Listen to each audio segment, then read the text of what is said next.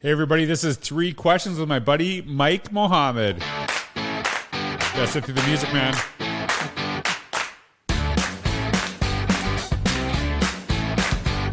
Mike, it is awesome to see you, man, and just good to hang out. I've been to Elmbrook, where you're at. I know you're pretty revered there, pretty famous in Elmbrook, right? Like, I guess, you know, I'm a known quantity, I think. You are. I don't know about famous, but well, I have known you for a while before I came out there, and it's good to connect. And I know several of your staff and a really great district. And Mike teaches actually science, which, you know, I'm fascinated to talk to you, just kind of because personally that was like my most hated subject.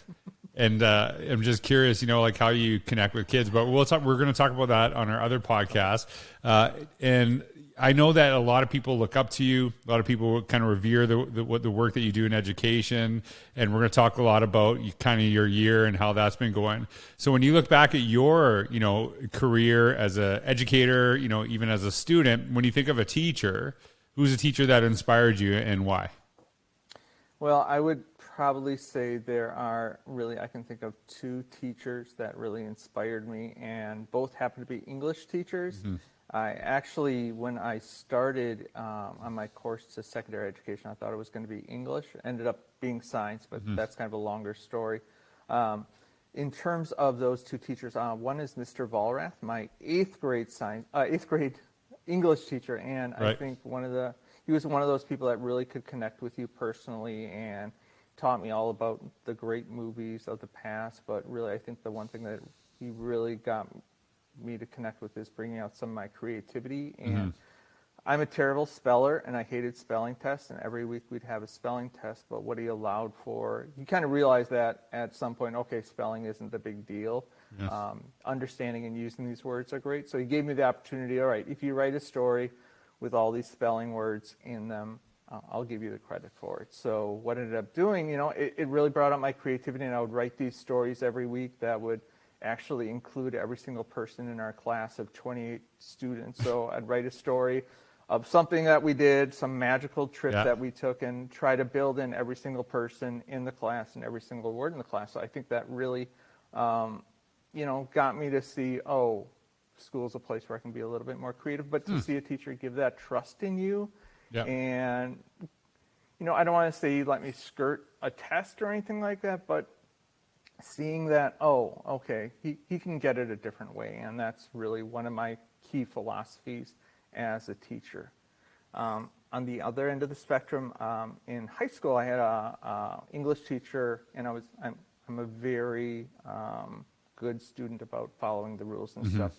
Miss Krebsky, she was probably one of the toughest teachers in the school, older teacher, and, you know, very strict, and, you know, students didn't really care for her. And one time she was going away to a funeral, and she asked me if I would teach the class, you know, and that faith in a student to actually do that. And then, of course, there was another teacher sitting in the back. She said, well, he's just gonna watch and observe the class, and basically letting me teach. And, you know, it's not like I ended up getting an A in that class. I ended up getting an A-, which was the highest grade in the class, of course. Mm-hmm.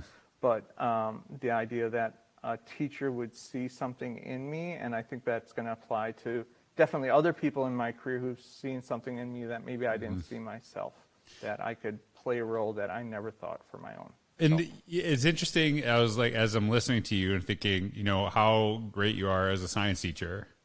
And so I just assumed you'd say like, oh, there's a science teacher that got me into science, right?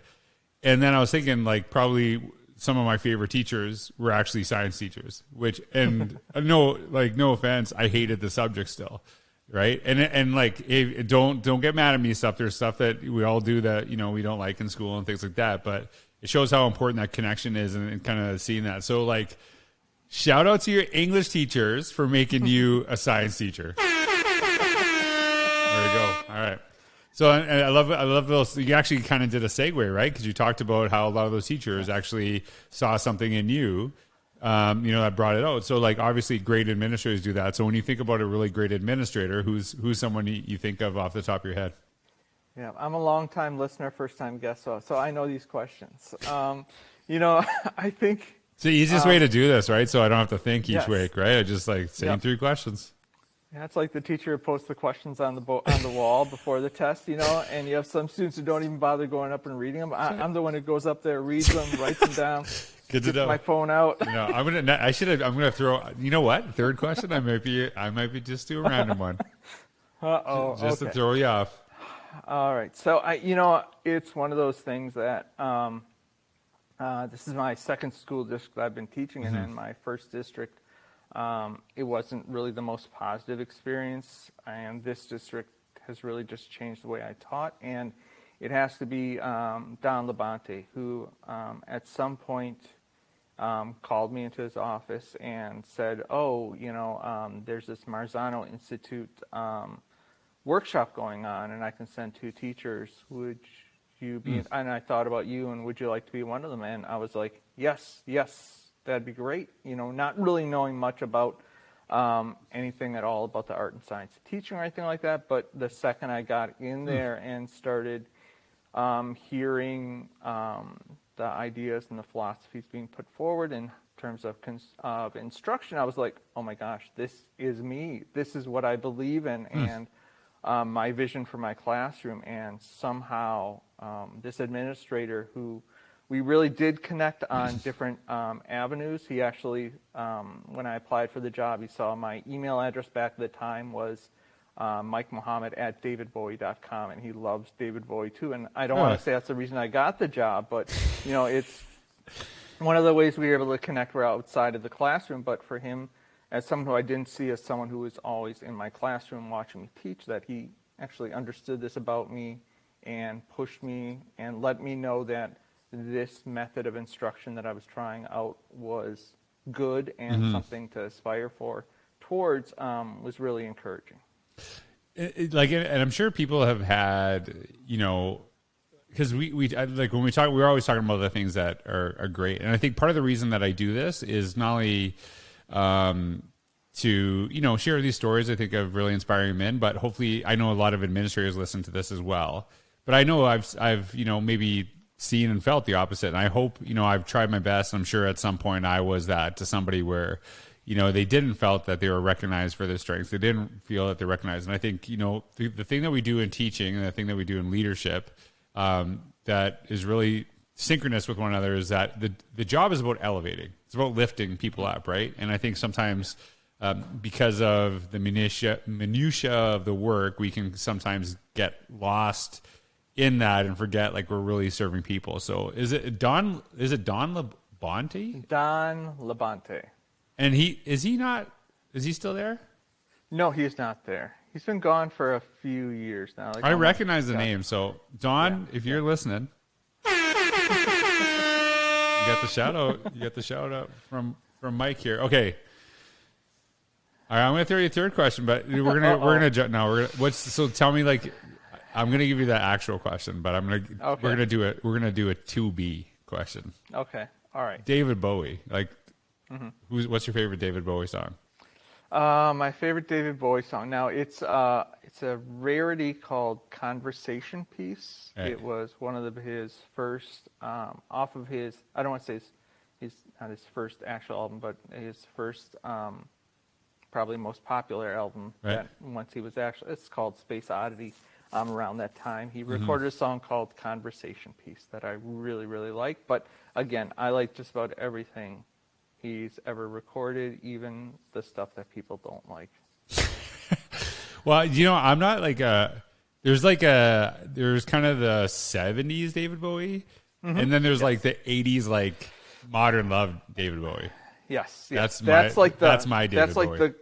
That's like the good one. That Let's Dance album is like the one good 80s album. There's a couple of 80s albums after that, like Labyrinth stuff and some other stuff. Yeah, that people don't revere as much.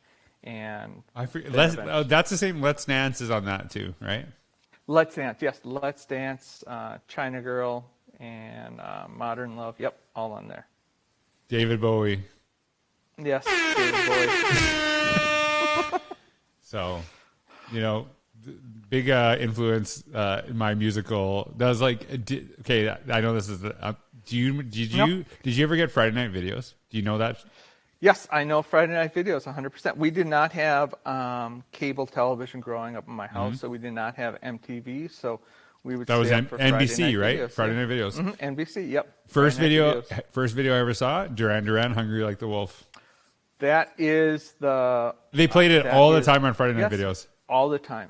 That is one of the first videos that I ever remember seeing, and it was one of those that's like it like blew my mind because I love Indiana Jones, and I was like, oh my gosh, Indiana Jones, and yeah. Here it comes, shout out Friday Night Videos.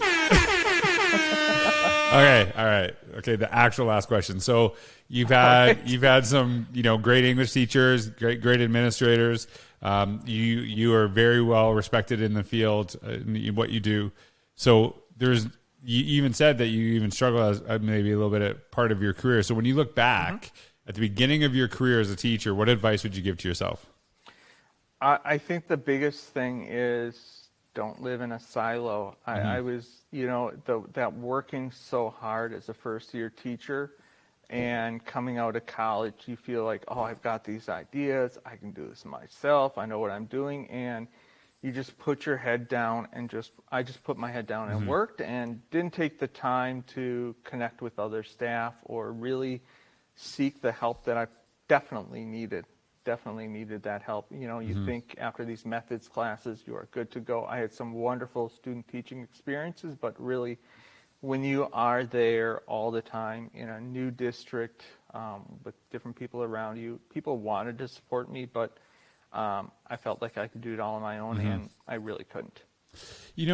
I'm listening to you, and something kind of triggered in my memory about my, first couple of years, and I was very kind of social, and then I kind of went off on my own, like would stay out of the staff room, things like that.